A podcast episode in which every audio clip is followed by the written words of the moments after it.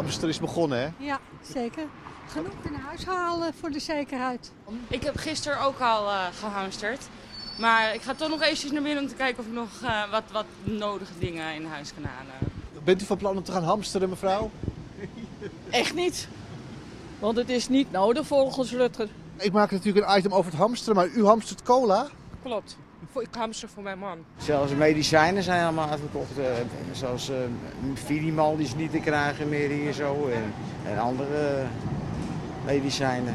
Heeft u binnen al wat gemerkt van het hamsteren? Ja, schappen staan leeg. Ja. En nu? Ik niet, ik hamster niet. Ik ben er niet bang voor. Als het wat erger wordt, dan zie ik dat wel. Maar u ziet nu al de lege schappen? Ja, dat is juist het ergste. Want als je toch iets nodig hebt en je grijpt mis, het is heel erg.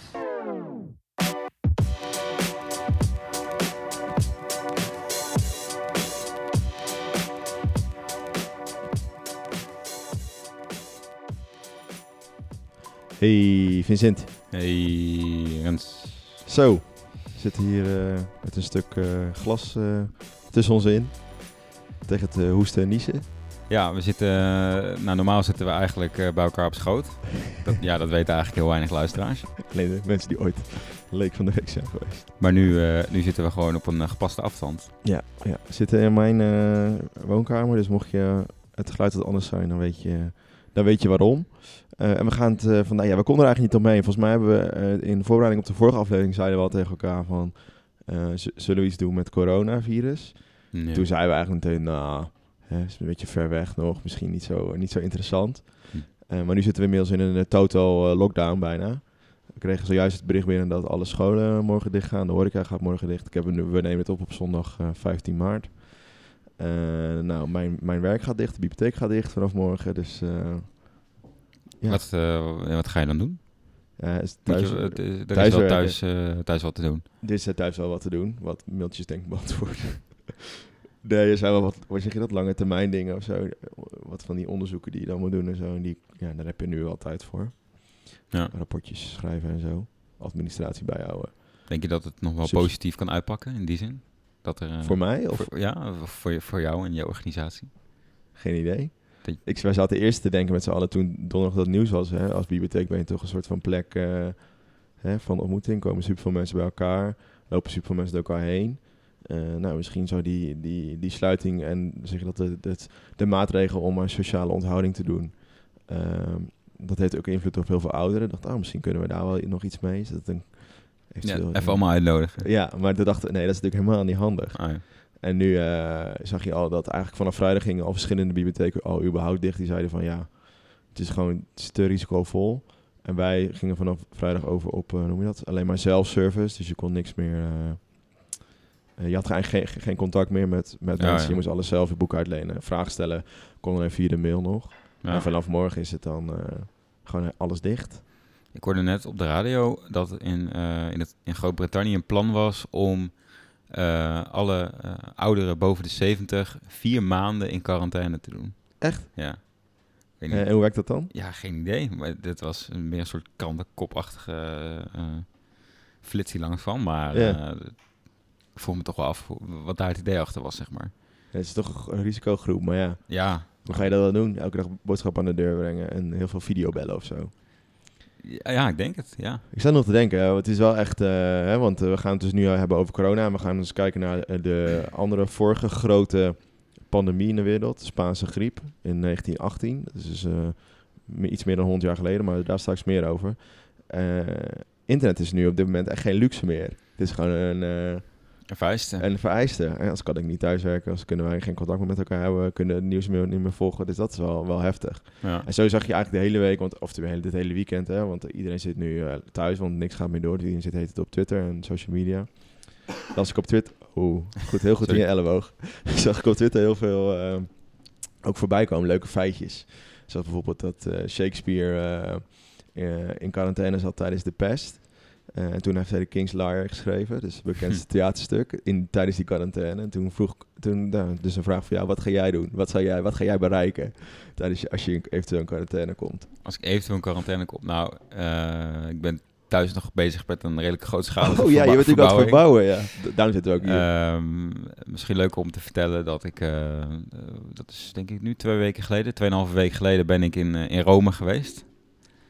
Dus eh, je hebt het echt opgezocht. ik heb het, eh, ja, echt een, een daredevil. We hebben het al wel eens over ramptoerisme gehad.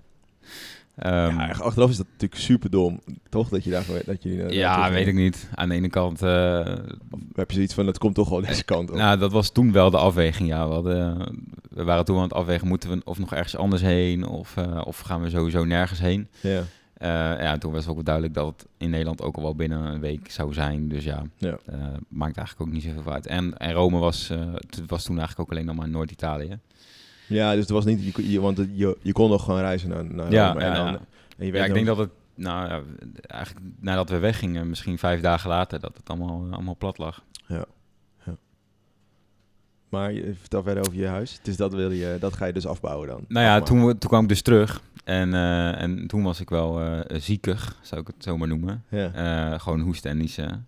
Eh, dus toen moest ik wel thuis blijven, zeg maar. En toen heb ik wel redelijk kunnen verven. zeg maar, normaal was ik misschien de tweede of de derde dag wel weer aan het werk gegaan. Maar nu Ja. ja. was dat gewoon tegen, tegen beleid. Ja. Dus toen heb ik thuis maar, eh, maar geverfd. Dus de, dat zou ik doen, eh, denk ik. Daar zou ik gebruik van maken in deze quarantaine. Ja, ja, ja, ja, ja, ja. Leuk, leuk. Nou ja, ik zou hier ook inderdaad gaan verven. Onze de badkamer is nog steeds roze. Dat denk, ik- ga ik, zou ik dan denk ik gaan doen. ja. Hm. Ik heb geen tuin, dus dat zou ik dan niet gaan doen. Maar dat hoor je ook veel. Ik zou in de tuin gaan werken, maar ja, dat is ook niet, eh, niet, eh, niet iets. Maar goed, je had net al over je, over je reis naar Rome. Van 2,5 week geleden. Dus dat is dus wel... re- ja. Eh, heb je daar nog iets historisch meegemaakt? Dat is natuurlijk een soort groot pretpark, Rome. En dan Ja. maak ik nu even een brugje naar onze historische week. Ja, Kun- nee, eh laatste keer dat ik daar geweest was... eh, Was met mij, of niet? Dat was met jou, Ja. onder andere. Vreselijk vond ik het toen. eh, was dat eh 2013 of zoiets? Bloedwarm. Wat bloed Heel heet, druk. mi- midzomer. Toen regende het Ehm, één dag heel hard, weet je dat nog? We waren bij het Colosseum, toen regende het zo hard dat we het in die metro. in de metro helemaal vol liep met Ja. water. Maar wat ik me ervan kon herinneren inderdaad, was dat het één groot pretpark was. En dat Ja. ik het eigenlijk helemaal niet zo leuk vond, Nee. inderdaad. Nee. Ehm, en dat ik bijvoorbeeld, als je het vergelijkt met Parijs, dat ik daar altijd het idee had dat daar ook nog wel mensen woonden. Ja, daar wordt nog geleefd. Ja. ja. Maar dat had ik nu, was dat toch wel anders. Het was ook veel rustiger al, hoor. Dus de corona had daar ook al wel eh, eh, het effect op. Ja. Eh, maar ik had nu echt wel het idee dat daar ook mensen woonden, zeg maar. Het was, ik vond het al wel een stuk leuker dan die keer daarvoor. En ja, gewoon de, de reguliere dingen gedaan. Het Colosseum, Sint-Pieter. Nog een historische sensatie gehad. Een historische sensatie. Nou, ik was eh, in het, eh, in het Vaticaan Museum. Ja. De, daar was ik eigenlijk de vorige keer, eh, zijn we daar volgens mij niet Nee, geweest. het was de drie uur in de rij staan en toen dacht ik, Klopt. Het was ook 40 Nu was het graden. gewoon allemaal één, één, in één stuk Ja. doorlopen. Ehm, maar daar heb je dus één gang, een zaal, een galerij. Ja. met alleen maar kaarten die daar gemaakt zijn van heel Italië. Vond ik echt super vet. Oh, ik had er nog nooit van gehoord. Landkaarten. Ja. Ja. Dacht even als een kaartje die je stuurt naar ja. van. Allemaal aanzichten. Ja. Nee, maar dat, eh, dat, als je ze even over, over historische sensatie... eh, eh, ja, dat, dat overweldigde mij wel. Grappig. En eigenlijk de Sixtijnse kapel wat minder. Oh. Maar dat is natuurlijk al heel erg gehyped. En ja, en kom dat, je daar dat ken je al goed van plaatjes. Ja, en dan denk je precies. van, nou ja, het is toch Ja. iets minder mooi omdat ik niet het juiste licht heb. Of, Ja. ja. ja. ja, grappig. Ja, ik, ik, ik heb, had ook een overweldigende historische sensatie. Nou, niet echt sensatie. Ik, toen jij in Rome was, was ik in Londen, dus ik was net zo fout als jij.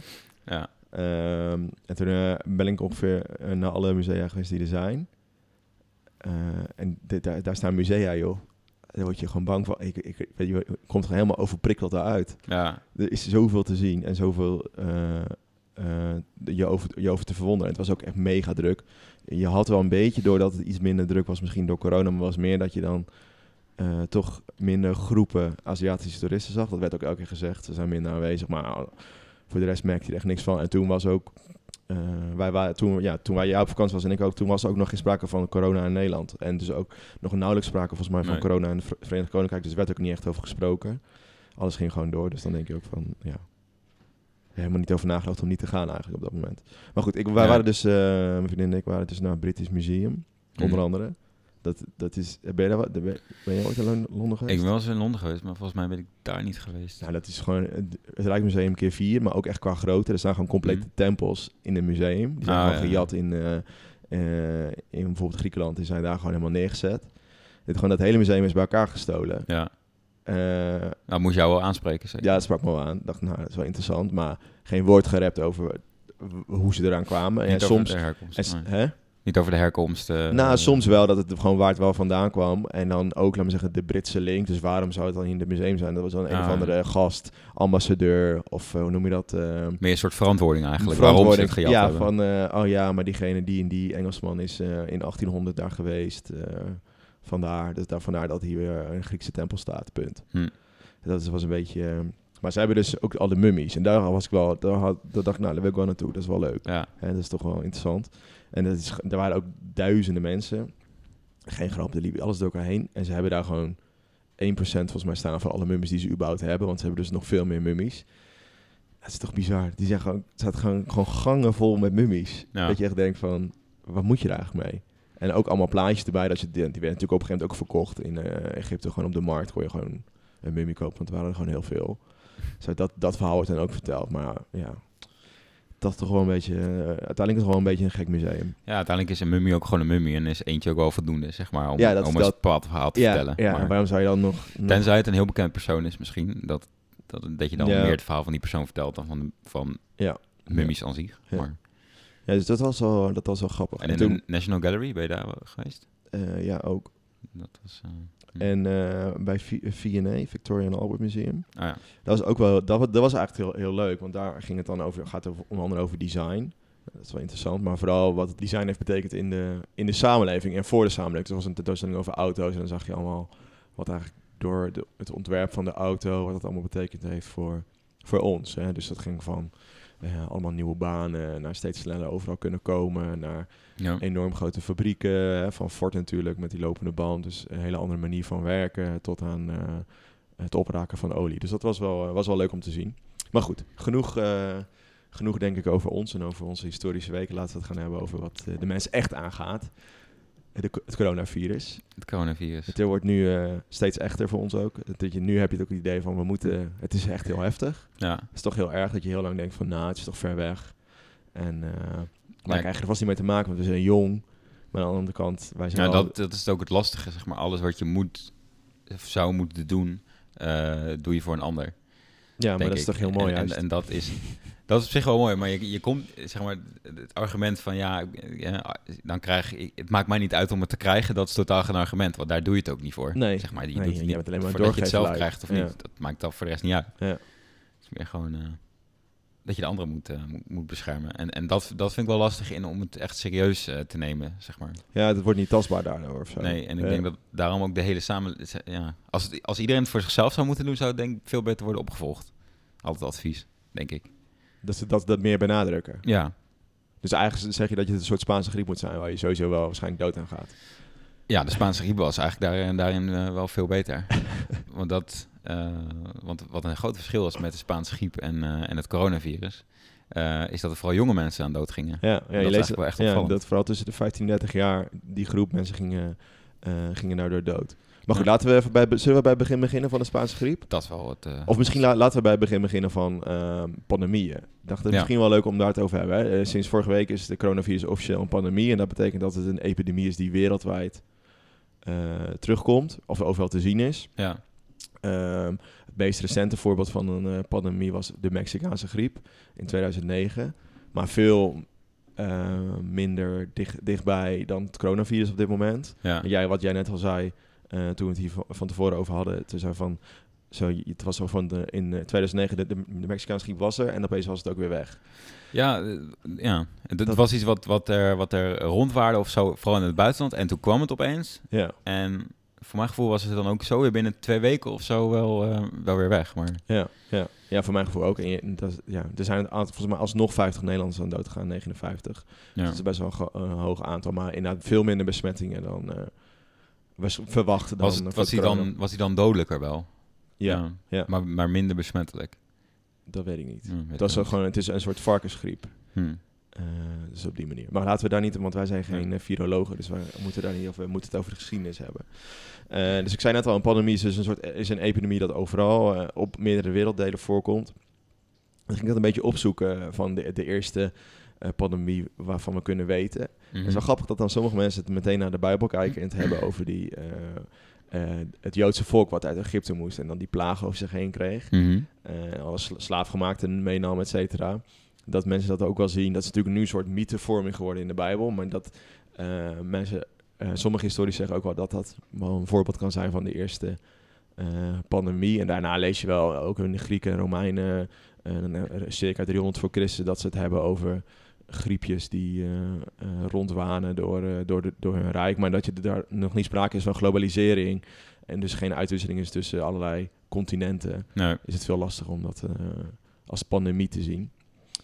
En de eerste echte pandemie waar iedereen het over heeft, is natuurlijk de pest.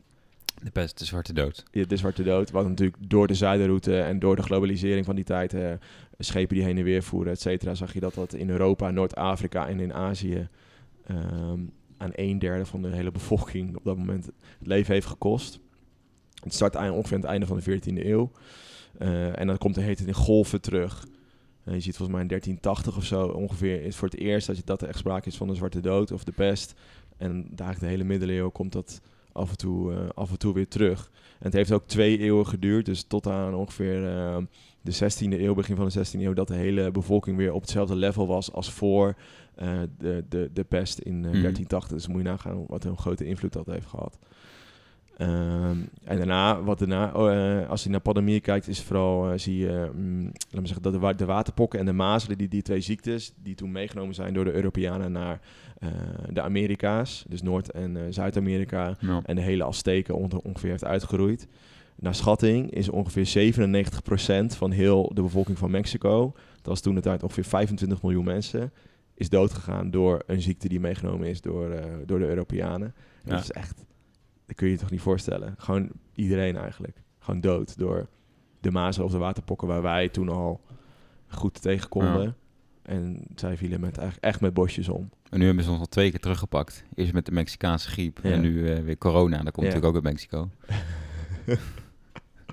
Ja, ja, ja. Nou, en wat je daarna ziet is dan al cholera, dat komt natuurlijk elke keer terug. En dat komt, ook, dat komt vooral ook door slechte riolering, et cetera. eh, met, met vlagen. En ze, dan zie je ook in 1860 nog bijvoorbeeld dat er in Nederland echt sprake is van een cholera-uitbraak. Eh, tuberculose is ook zo'n voorbeeld daarvan. Ook allerlei mooie voorbeelden, bijvoorbeeld uit eh, bibliotheken, openbare bibliotheken. dat mensen... dat er opgeroepen wordt om niet meer je vinger eens nat te maken voordat je een bladzijde omslaat. Want anders door de tu- Oh, ja. tuberculose-uitbraak. Ja. Eh, maar het, het, het meest recente, het meest bekende en ook het meest grote voorbeeld is misschien wel... eh, nou, het meest bekende is denk ik niet het goede woord, maar eh, het meest berucht is misschien wel de Spaanse griep uit 1918. Ja. En dat brak dus uit, niet in Spanje. Nee. veel mensen denken, ja, ze weten het eigenlijk niet zeker, maar, al. maar waarschijnlijk niet in Spanje. Maar Ja. in, eh, in een, op een legerbasis eh, in Amerika, in Kansas. Ja, er zijn verschillende theorieën over hè, waar, waar het uitbrak. Eh, je hoort ook wel, eh, ook China, Oh, toch wel. dat, Ja. eh, dat de Chinezen het meenamen die eh, ook, in de, ook in de Eerste Wereldoorlog eh, de, aan de Franse kant hielpen om de loopgraven te, om meer de arbeid te doen, zeg maar, om die gewoon te graven. dat En, gebeurt, ja. Ik wist helemaal niet dat Chinezen daar... Ja, dat, dat was voor mij ook nieuw. Dat Ja, dat gebeurde nooit gehoord. Maar dat Ja. die het mee hadden genomen. En ook dat het in Frankrijk zelf is ontstaan. Daar, daar had je ook wel Noordwest-Frankrijk echt een, een, een, const, een soort ja, Brandhaard. Een, een regio waar het heel veel voorkwam in ieder Ja. geval. Ja. Eh, maar volgens mij is Amerika inderdaad wel het meest aannemelijke wat, ja, wat nu gedacht wordt. Ja. Ja, ja, en dan eh, doordat het dus de, de Eerste Wereldoorlog was en die, al die soldaten ook heen en weer voeren tussen verschillende continenten en eh, door alle oor- oorlogsomstandigheden, er was veel armoede, er was veel honger Ja, en mensen waren er überhaupt best wel slecht aan toe. ja ging mij- het gewoon ja. heel hard. Ja, ja het, het waande sowieso gewoon in, in de loopgraven. En, en de meeste soldaten kregen het eigenlijk wel. En waren na een dag of drie, vier wel weer beter. Eh, Ja. ja. enkele overleden. Eh, maar nou, ik zag ook schattingen dat, eh, eh, dat 70% van alle soldaten die, die doodgegaan zijn tijdens de Eerste Wereldoorlog doodgegaan zijn aan de, Ja. aan de Spaanse griep. 70%. Ja, dat is echt... eh, ja, of in ieder geval eh, wel iets gerelateerd. Ja, Ja. Ja, dus had ze misschien inderdaad een, een been waren verloren eh, Ja, tijdens. De, en daardoor in het ziekenhuis lagen en Dus daardoor al verzwakt allemaal waren. genadeklappen. Ja, en dan de genadeklap was de Spaanse griep, ja. Maar eigenlijk op het moment dat die soldaten weer naar huis gingen, inderdaad, werd het echt verspreid weer over de wereld. Ja. Zo zag je ook dat India was ook een hele grote brandhaard. Eh daar Ja. kwam het ook heel erg eh, snel eh, veel en veel voor. En daardoor was de, de- impact echt, echt wereldwijd. En als we dan kijken naar Nederland, daar zag je dus vooral, waren echt twee grote brandhaarden in die tijd. Amsterdam en eh, Hollandse Veld. Nou, ik kende dat niet. Ik ook niet. Dat is bij Hogeveen in Drenthe. Ehm, en in Drenthe waren toen een tijd heel veel veengebieden en veel veenkolonies. Eh, waar ar- over het algemeen arme mensen eh, werkten. Eh, en daar ging soms zelfs 10% van zo'n hele, zo'n heel dorp of zo'n hele veenkolonie dood. En uiteindelijk zijn er 30.000 mensen overleden aan de Spaanse griep in Nederland. Op een bevolking van eh, 6 miljoen. Dat is best wel een groot, groot veel. Ja. En in de, in wereldwijd is er een schatting tussen de 20 en 100 miljoen. Dus de schattingen lopen nogal uiteen. En sommige mensen zeggen, zeggen nu inmiddels 50 miljoen. Eh, die, van mensen die dood zijn gegaan aan de Spaanse griep. En weet jij eigenlijk wat er, wat er met je gebeurde als je dat kreeg? Hè? Want Bij corona eh, word je koortsig en dan krijg je Mhm. last van je luchtwegen. En hoe zit het bij, eh, bij de Spaanse griep? Nou, wat mij vooral opviel is dat je het, dat je het eigenlijk van de een op de andere dag dat je het kreeg. En Ja. dat je er echt heel snel aan dood ging. Echt, Ja, het was heel- heel twee heftig. dagen duren en dan, Ja. en, dan, en dan was je er geweest. Ja, Maar ik weet eigenlijk niet wat nou de... ja ik heb het eh, wel opgezocht voor je. Volgens mij meer eh, ook de longen ook, toch? Ja, ook weer de longen. En het, eigenlijk is het een soort verstikkingsdood. Je, alle Oh, je longblaasjes... verdronken in je eigen in je bloed. eigen bloed. Ja, ja. De, de, de- je longblaasjes knapten in je longen, waardoor de bloed in je longen konden stromen. En daardoor eh, ja, stikte je echt en verdronk je eigenlijk in Echt gewoon heftige dood. Echt heel heftig, ja. Mensen werden ook helemaal blauw op een gegeven moment. En, nou, echt, echt bizar. Dus op die manier. Ja, want eh, eigenlijk waarom die, eh, dat is eigenlijk wel grappig, waarom die Spaanse eh, griep, de Spaanse griep heet. Wat je al zei, niet omdat het uit Spanje kwam. Nee. Ehm, maar omdat eigenlijk de, het voor het eerst bekend werd dat vanuit Spanje dat het kwam. Dus dat er in de kranten verscheen. er is in Spanje iets, iets van een griep dat waant door het land. en dat het daardoor in andere landen de Spaanse griep werd genoemd. En dat kwam eigenlijk eh, omdat Spanje in de Eerste Wereldoorlog eh, neutraal was. Ja. Ehm, en daar dus niet eh, iets van een, eh, ehm, ehm, noem je het, censuur was op, de, op de pers. Ah. Eh, in, in tijden van oorlog wil je natuurlijk wel dat je, dat je pers enigszins de goede kant opschrijft om het oorlogsmoraal een beetje hoog te houden. Ja. Je moet niet te negatief schrijven over je eigen land. Eh, ja, je kun je wel voorstellen als bijvoorbeeld in Amerika, waar het dus eigenlijk vandaan kwam, geschreven was over een virus, wat dat had gedaan met, eh, met de manschappen. Ja, die misschien, waren misschien helemaal niet, hadden misschien helemaal niet die overtocht gemaakt. Nee, of dat soort paniek was toegeslagen in, in de... Je zit toch ook gewoon in een oorlogsindustrie die moet blijven draaien om dingen te kunnen produceren. Dus het was helemaal niet het voordeel om dat bekend te maken. Eh, maar in Spanje wel. En vandaar eigenlijk dat de Spaanse griep heet. Omdat gewoon de Spaanse kranten er als eerste over schreven van het fenomeen dat hun opviel. Ehm, en dat het daarom eigenlijk de, Sp- de Spaanse griep heet. Maar het is wel interessant, ik wil, ehm, wat je zegt, dus de Spaanse kranten schreven er wel over. Maar tegelijkertijd, ik, ik zei in het begin al van de meest bekende, maar eigenlijk was de Spaanse griep helemaal niet zo bekend, want er werd helemaal niet over geschreven. Het was, Nee, in mensen waren Nederland gewoon druk. weinig. In Nederland, ja, dat zag je af en toe. Dat lees je dan ook. Je hebt dus een hele mooie andere tijden aflevering over de Spaanse griep uit 2001. En dan zie je ook dat er af en toe een soort bijberichtje was dat er een nieuwe griep waande door, door Europa. Maar dat het eigenlijk allemaal wel meeviel. En veel belangrijk was inderdaad de eh, gevolgen van de oorlog en de wederopbouw. Of wederopbouw, maar bijvoorbeeld de vluchtelingen, eh, vluchtelingen uit België die dan in 1919 allemaal weer teruggingen. Ja. Daar, daar stonden ze veel meer bij stil dan, eh, dan bij, bij dit virus. En dat is nu vandaag de dag wel anders met corona. Want we worden helemaal Ja, overspoeld. het is gewoon hysterie. Er is een, eh, ja, een constante eh, corona live blog die, Ja. eh, die maar blijft ja, updaten. ja, over drie minuten is er een nieuwe persconferentie van Rutte. En eigenlijk moeten we zo afsluiten, want we willen die persconferentie kijken. Ja, dat gaan we natuurlijk niet doen. Maar We weten alles wel. ja. Dus wat dat betreft is het wel, wel grappig om te zien dat de verschillen tussen, tussen de omgang met, met deze twee griepen. Ja, en ik, ik weet eigenlijk niet of we het al hebben gezegd, maar dat er dus 50 miljoen eh, mensen aan zijn overleden. Ja, de Spaanse schattingen ja, zijn tussen de 20 en 100. 2,5 procent van de wereld, eh, wereldbevolking was. Ja. En waar we in het begin al zeiden dat, eh, dat het vooral jonge mensen waren die, die, die het kregen. En daar zijn ook wel verschillende, ver- of een, een aantal verklaringen voor. Ja.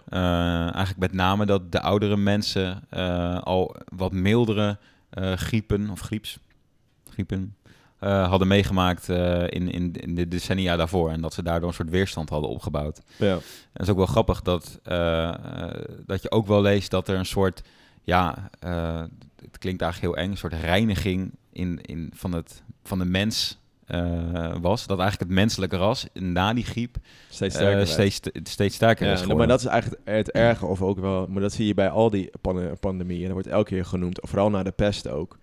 Ehm, dat, dan zie je dat er opeens allemaal koningen zijn die meer dan, soms meer dan 40 jaar aan de macht zijn. En dat, die worden dan ook helemaal aanbeden, want dat zijn sterke, sterke mensen. Ze hebben die pest, pest overleefd. Ja, En het is ook inderdaad een soort reiniging van, ja, van de zwakken van de samenleving. ja. En alle mensen die we eh, nu eh verstandelijk gehandicapt bijvoorbeeld zouden noemen. Eh, die werden dan eh, tijdens de in, in de middeleeuwen werden die dan zwakkere, vaak omschreven als zwakkere mensen. Nou, die zijn allemaal of ook allemaal overleden of veel veel overleden. Dus dat zie je ook weer van. Ja, want om, een- om een beeld te schetsen, in, volgens mij was in 1917 eh, was de gemiddelde leeftijd van een man 58 of 59. Ja.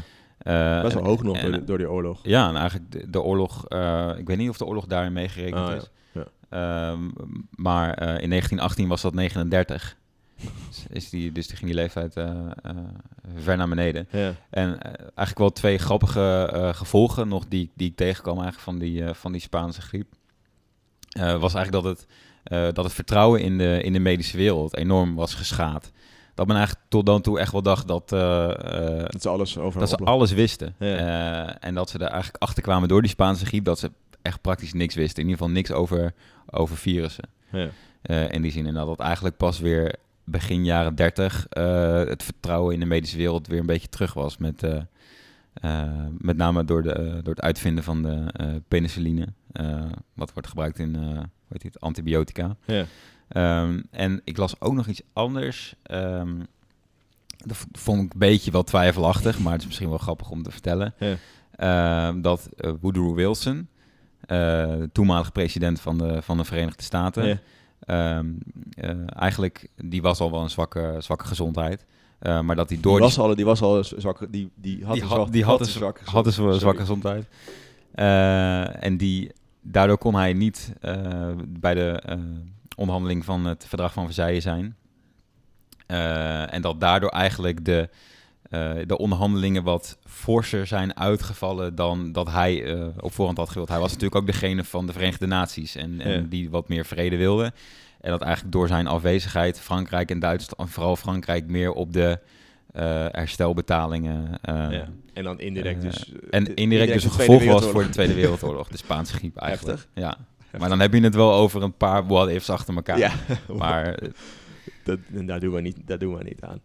Hey, misschien is het nu tijd om even te gaan naar onze, naar onze quiz. ja, En dan laten we het daarna nog even eh, eh, over hebben.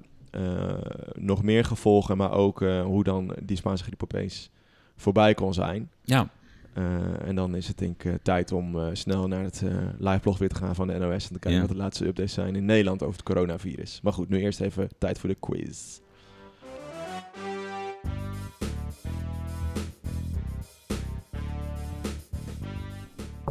Oké, zal ik gewoon weer eh, gaan bladeren door het eh, geheel, door het boek? ja, ik heb Voor- het boek eh, weer gevonden. Ja, hè, hè?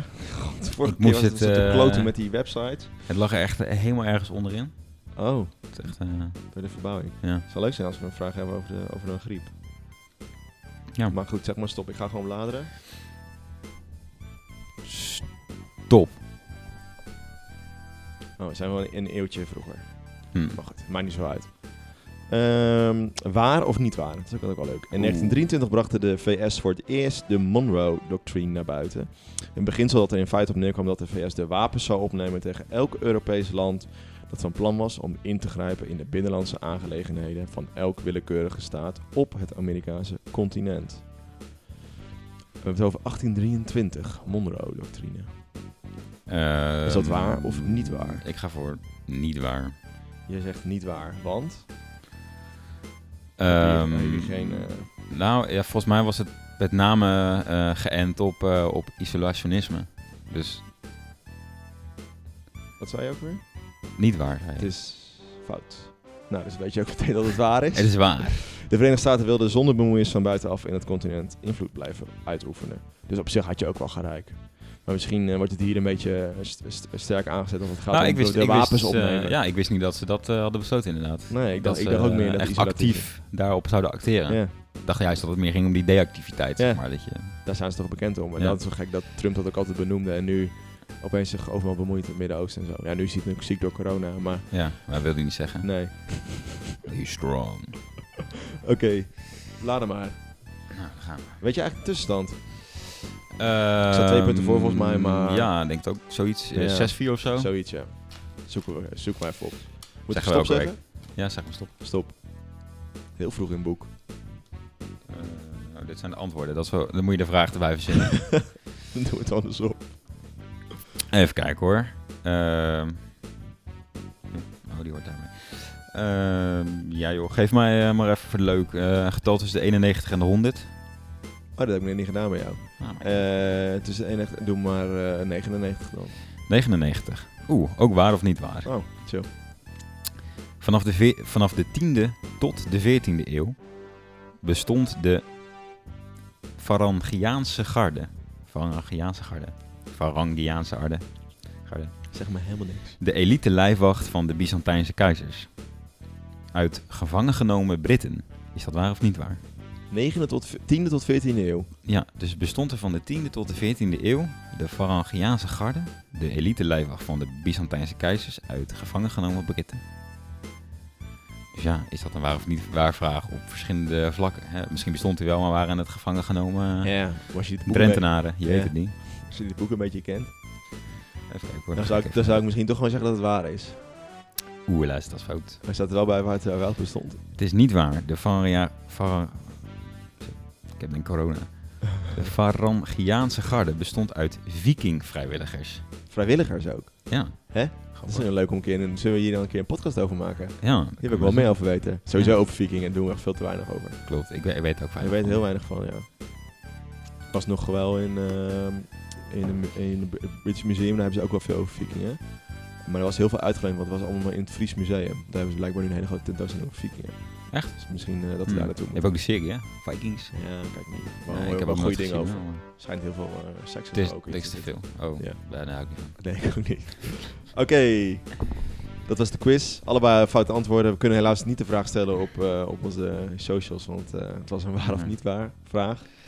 Maar goed, eh wat ik net al zei, vikingen. Ja, mocht je ook een keer een onderwerp willen aandragen, gewoon even doen. Kun je een mailtje sturen of ons volgen op Instagram en dan een DM sturen.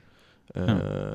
Sommige komen ook hele moeilijke ideeën waar wij... eh, Pas was iemand die zei, we iets doen over, over de natuurkundige geschiedenis van de 18e eeuw. Ja. Dat gaat een beetje boven mijn pet op dit moment. Ja, nee, ik weet heel weinig van natuurkunde. Maar misschien, eh, Zwaartekracht, dat ken ik. Misschien dat de, die, de, de total lockdown ons eh zo verbrengt dat we dan tijd hebben. Dan gaan we echt de, echt de diepte in. Maar dan kunnen we alleen weer geen gasten uitnodigen, want die mogen dan weer niet komen. Nee, misschien iets met Jij mag ook niet meer de deur uit straks, hè? Jij moet hier blijven nu twee weken. Klopt, ik heb ook mijn slaapzak mee, eh, Ja. meegenomen. Gewoon voor de zekerheid neem ik gewoon nu overal mee naartoe. Kan, elk moment kan het lockdown zijn, hè? En Het zijn twee schone, on, scho- schone onderbroeken en, eh, en je mag ook wel brood mee. Brood, Brood mee. dat was al een lol. Daar, kon je echt niet meer aankomen, hè? Kan, nog, eh, kan nog een paar, bloe- paar tulpenbollen heb ik in huis. Dus ja, die heb ik dan voor, nog voor het geval dan. Oh. Nee, het- ik wil eigenlijk nog wel even één ding zeggen, wat, ik, wat we net een beetje vergeten zijn. Eh, of vergeten zijn, maar Nou wat, ja, ik we wel- hebben nog. wat, ik nog wel, wat me nog wel opviel, wat ik nog wel leuk vond, te, of leuk, maar wat nog wel bizar eigenlijk is. eh, de bizarre overeenkomst tussen de pest en, en het coronavirus. Dat dat allebei in Italië zo'n enorme impact heeft gehad of heeft. Mhm. Hè, dat je dat nu, dat het wel gewoon weer terug te zien is. Hè. Ik weet niet of je precies weet, maar de pest ging dus eh, vooral via de zijderoutes ook. Ja. Je had allemaal hele grote steden in eh, wat we dan nu eh, Rusland zouden noemen, Kirgizië en zo, eh, Baku. Waar, nou, dat waren echt Mhm. grote handelssteden en daar waren best wel veel mensen, veel handelaren uit Italië, Genua vooral. Ja. Ehm, en die hebben dus echt een enorme... eh, Italië is echt enorm hard getroffen in die tijd. ja, en dat is dan op zich wel logisch, inderdaad, wat je zegt. Ja. Want dat was toen de place to be als het ging om handel in Ja. Europa. Dus Ja. dat daar van alles binnenkwam. En dus ook virussen. Ja. Dat is dan niet zo raar. Maar Ja. waarom dat vandaag ook zo is?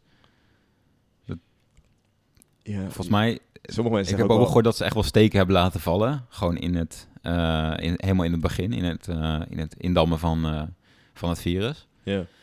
Ehm, Maar is het daar op dezelfde manier gegaan? Want ik wat mij vooral opviel van Rutte's conferentie van... conferentie? Hoe noem je dat ook alweer? persconferentie. Persconferentie, zo. Eh Rutte's persconferentie van donderdag, dus eh, wat- 12 maart was het. Eh, dat hij toen ook echt zei van, nou, we kunnen dus nu, nu, nu niet meer herleiden bij alle gevallen Nee. waar, waar, ja, hoe die mensen ziek zijn geworden. Dus nu gaan we ingrijpen. Ja, dat was in Brabant ook wel het geval. Hè? Want dan, ja, op, eh, eigenlijk, zolang je het kan herleiden, kun je natuurlijk hele eh, gecentreerde quarantaine, quarantaine doen. En, en dat, ik vond het ook raar hoor in Brabant. Het was voor mij ook helemaal niet duidelijk. Opeens was Brabant, mocht niks meer gebeuren. Nee. En, en, en het enige uitleg was dat het een beetje vaag was hoe het daar allemaal was ontstaan. Maar, Ja. Want in, in het noorden van Nederland heb je daar eigenlijk nog eh, eh, weinig van gehoord. Ja, mij. ik kom nu wel steeds meer eens. Je ziet bijvoorbeeld ook eh, de gemeente Barneveld, waar wij allebei vandaan komen officieel, Ja. oorspronkelijk. Ook twee. Ja, dat was ook heel lang, er was er niks aan de hand. Mensen konden gewoon lekker naar de kerk. Het was ook Gods wil natuurlijk, eh coronavirus. Klopt, klopt, klopt. ja.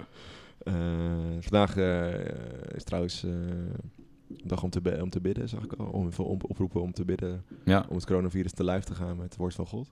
Ja, Dus, wie eh, weet dat het helpt. Ik reken op jullie bij deze. Wordt ook mooi weer, misschien helpt dat. Ja, ja, dat, ja dat zeggen ze toch vooral. Ja. Maar goed, aan de ene kant, in Italië is het al lekker weer. En, Ja, ja. maar goed, dat, die, die overeenkomst vond ik wel, eh, ehm, wel interessant. eh, tussen de pest eigenlijk en, en corona en Italië. En wat ook nog wel... eh nou, ga ik niet, daar wil ik het eigenlijk niet over hebben. Maar dat, dat die, die, die rol van de Joden tijdens de pest... Hè, die toen echt... mhm. eh, gewoon, er zijn gewoon heel veel Europese steden waar ze toen gewoon verbannen uit zijn. Eh, die Ja. Want zij zouden niet, niet getroffen. En dat is ook een soort van terugkerend eh, zonnebok-these die terugkomt. ja. Altijd maar op zoek gaan naar de zonnebok. Hè. De Tweede Wereldoorlog zeg je natuurlijk ook. Maar 9-11 werd ook weer genoemd. eh, alle Joden, die, eh, alle Mhm. Joodse mensen in de, in de Twin Towers waren, eh, hadden zich eh, ziek gemeld die ochtend. En waren, zijn niet, blijkt achteraf helemaal niet waar te zijn. Er zijn superveel mensen, eh, Joodse Amerikanen overleden eh, tijdens de twint, of tijdens de 9-11. Ja, ik, heb daar, ik heb daar nu eigenlijk nog weinig van gehoord, moet ik zeggen. Over Ja, het, het, het vinden van... Nou, maar, maar je niet- ziet wel... de- Niet per soort- se Joden, maar over het vinden van zondebokken of... of nou, je of- ziet natuurlijk wel dat oor- mensen veroorzakers. belachelijk of gek, Nou gek, gek doen over Chinezen. Ja, dat was vooral in het begin zo, hè? Helemaal eh, toen het eigenlijk alleen nog maar in China was. Eh, daar hoorde je wel geluiden over. En als je in de metro zat of zo eh, tegenover iemand uit Azië... die eh in Heerhugowaard was geboren, bij wijze van spreken. Dat Goed, daar het wel... ook- eh, maar het is wel zo dat er wel weer sprake is van een groeiend antisemitisme in de wereld. Hè, dat worden steeds meer. mhm. eh, je, hoort, je hoort dat steeds vaker in de media voorbij komen. Eh, dus wat dat betreft is het altijd weer actueel, helaas. Maar goed, laten we verder gaan met, met de Spaanse griep. Want ik zei net al. we, nou, we hebben eigenlijk al gezegd dat het vooral 1918, 1919 waren de, Mhm. de hoogtepunten, de brandhaarden. En, en eigenlijk in 1920 was het gewoon opeens voorbij. Dat is afgelopen met de Spaanse griep. Ja, ik las het ook. De eh, laatste bekende eh, doden in 1920. Vind Ja. ik altijd ook raar hoe je, hoe je dat dan weet, weet je wel. Maar, Dan heeft hij dan een bijzonder graf gekregen of zo. ja. Maar ik heb geen idee, nee. nee. Maar eigenlijk, eh, wat je net al zei, dat, dat mensen heel erg argwaan kregen in de medische wereld. eh, dat kwam ook omdat ze gewoon dus niet wisten hoe ze het konden oplossen. En als- alsnog gaat het dus opeens, eh, opeens voorbij. Maar het is wel grappig, want in Amerika eh, bijvoorbeeld namen ze echt wel precies dezelfde maatregelen als die er nu werden, eh, ja, worden je zei dat al, ja. Je ziet ook altijd mooie afbeeldingen van politieagenten Eh, met mondkapjes op en zo. Uit, foto's uit 1919. Nou. Gewoon geen handen schudden, alle publieke dingen dicht. eh, Ja. Eigenlijk al, dat, al, al precies diezelfde dingen. Dus wat dat betreft ehm, ja, weten ze misschien nu veel meer over de oorzaak. Eh, maar qua eh, zeg maar, het voorkomen ervan eh, ja, was toen eigenlijk hetzelfde. Dus Ja, ja. Dat is natuurlijk ook een blijvende vraag natuurlijk. Je hoort het nu weer van hoe kunnen we, eh, eh, wat hebben we in de, nu goed aangepakt in vergelijking met de vorige keer? Of wat kunnen we leren van de vorige keer? Dat hoor je nu elke die virologen zeggen ja. op het nieuws. Eh, maar wat interessant van die Spaanse griep is, is dat het bijvoorbeeld in Alaska toen ook heel erg... Er was ook sprake van een brandhaard, waren complete dorpen zijn doodgegaan door de Spaanse griep. Ja. En in 2015 hebben toen Amerikaanse wetenschappers eh, het virus tot leven gewekt, noemen ze dat dan. ja, ze hebben het gehercreëerd in een, eh, in een lab. Ja, echt heel eng eigenlijk. Maar dat komt omdat die, die lijken zijn al goed bewaard gebleven. Onder andere daar op Alaska. Omdat het zo koud is. En dan konden ze daar weer terug in die longen gaan kijken hoe en wat. Eh, gewoon bij die, ze hebben die graven opengemaakt. En, dan kunnen ze het, en toen hebben ze het dus hergecreëerd. En toen hebben ze het geïdenti- geïdentificeerd als een influenza A. sub- subtype H1N1. Doet me een beetje denken aan eh, de vogelgriep. Weet je nog? Dat het toen werd ook eh, elke keer genoemd H5N1 of zo. Volgens mij het H1N1 was ook Mexicaanse griep. Ja, ja, ja, klopt. En dan volgens mij ook... eh, eh, nee, corona is weer anders, dacht ik. Maar goed, wij zijn, wij zijn geen virologen. Nee, Maar ze hebben dat dus- moet je ook de hele tijd zeggen. Ja, ja, maar ze hebben, ja, wij zijn geen experts.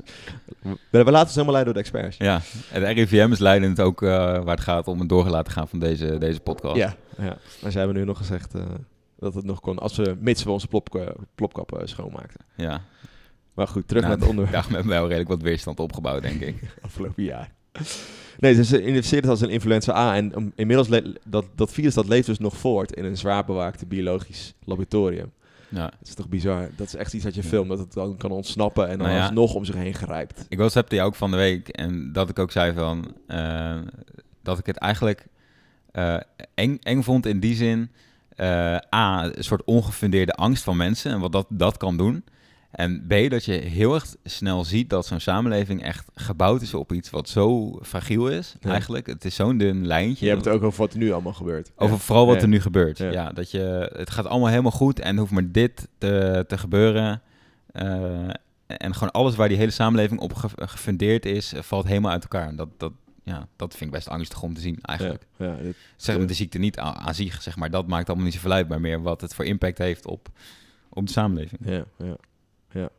Ja, de, hoe is dat? de toiletrollen worden onze, onder, onze voeten weggeschopt. is dat een mooie titel voor deze podcast? Nou, dat was, het is wel grappig, want eh, da- daar praatte een eh, psychiater over bij eh op één, geloof ik. Eh, dat eigenlijk het kopen van die toiletrollen en, en het hamsteren is meer een soort van eh, iets, een drang vanuit de mensen om controle te krijgen over iets. En je hebt gewoon het heel erg het gevoel dat je wat aan het doen bent en dat je die controle soort van terugneemt. Terwijl het hem totaal niet rationeel is. Het heeft daar helemaal niks mee te Nee, maken. Maar het is meer van dat je een soort controle wil hebben over, over dingen die niet controleerbaar zijn. Grappig, ja, want dat, dat is ook wat dat, dat intro eh, van deze podcastaflevering hoor je dus die mensen die allemaal gaan hamsteren. En eigenlijk wat je in al die interviews ziet, is dat mensen eigenlijk niet zo goed een reden hebben waarom ze gaan hamsteren. Want er wordt dus elke omgeroepen dat het niet hoeft, dus iedereen weet ook dat het niet hoeft. Maar omdat mensen gaan hamsteren, gaan andere mensen weer hamsteren, want ze denken, ja shit, als ik dan, hè, dus Ja. de supermarkt leeg van mensen zijn aan het hamsteren, dus ga ik ook maar hamsteren. Dus je komt een soort van eindeloos visuele cirkel terecht. Ja, als En ik heb één iemand gehoord die zei... Ja, ik ga hamsteren omdat ik bang ben dat alle mensen in distributiecentra ziek worden... en daardoor de distributiecentra niet meer konden Hm. eh, draaien. Toen dacht ik, oh ja, dat kan me nog voorstellen. Kan ik me nog wel in die, in die denkwijze kan ik me nog wel in, Ja. in vinden. Maar voor de rest, hamsteren, ja... Nou ja, het is misschien ook vooral meer eh, als zouden er maar een aantal mensen hamsteren en, en, en de rest dat horen. En misschien denken van, nou, ik neem er twee mee in plaats van één. Ja. Dat is natuurlijk alweer een gigantische verandering in het eh, consumentengedrag, Ja, ja, en waar- waarop ik- al die schappen zijn gebaseerd. Ja, en dat heb ik stiekem al wel gedaan. Ja. Als ik eerlijk ben. Eh, dus Dat- als, als iedereen er twee in plaats van één meeneemt, heb je ook een leeg schap. Ja. Dus ja. Ja. Maar ja, goed, ik was net, ik was net bij. Ik zag echt mensen met... Hè, die dan in zo'n klein, zo'n kleine Via Punto hebben. En dan helemaal vol met toiletrol. Ik denk, ja... waarom? Lekker Chinees eten van het weekend. Ja. Ik hoop dat mensen die, dat die mensen... Ik gun die mensen eh, de dunne de komende weken. nou, volgens mij is dit een mooie, eh, een, een mooie afsluiting. Ik denk dat het goed om te houden is dat, dat de Spaanse griep... Doe even in je elleboog. Ja. Dezelfde... Nou, ik heb echt die reflex. Ja, dat heel goed. heel- heel een soort apart. dab is het, hè? Ja. Ehm, dat, die, dat die maatregelen van de Spaanse griep eigenlijk heel erg overeenkomen met nu. Dus misschien hebben we nog wel niks geleerd van, van zo'n zo'n van zo'n pandemie. Hoe we daarmee mee om moeten gaan. Ja, het, is, het is wel grappig dat je dat zegt, want eh, dat hoorde ik ook iemand zeggen van... het is eigenlijk een hele mooie eh, generale eh, eh, repetitie voor als het echt een... Want het mooie aan dit virus is natuurlijk dat het heel besmettelijk is... maar dat het in die zin niet heel dodelijk is. Wel bij een bepaalde doelgroep, Ja, maar ja, stel er komt echt een keer een virus... wat gewoon en heel besmettelijk is en gewoon heel dodelijk voor de hele bevolking... dan heb je nu al wel een keer alle draaiboeken eh, soort van doorgenomen, in die zin. Ja. Waar, waar waarvan je wel weer kan leren. Ja, vooral qua communicatie, denk ik. Ja. Gewoon hoe ga je iets communiceren en waarom gaan de scholen donderdag niet dicht en dan vanaf morgen wel. Dat is ook natuurlijk gek. Gewoon omdat de soort- mensen dat willen, omdat Ja. volgend jaar verkiezingen zijn. Ja. Ja, Daarom. natuurlijk. Laten we hiermee eh, mee afsluiten met het politieke verhaal van Vincent. Hey, bedankt voor het luisteren. Eh, wij gaan lekker snel onze handen wassen. Doe Ja, het ook. nies in je eh, elleboog. eh, nies in je elleboog en stay home. Als het kan. Even lekker testen. En lekker veel podcast luisteren. Yo. Dag.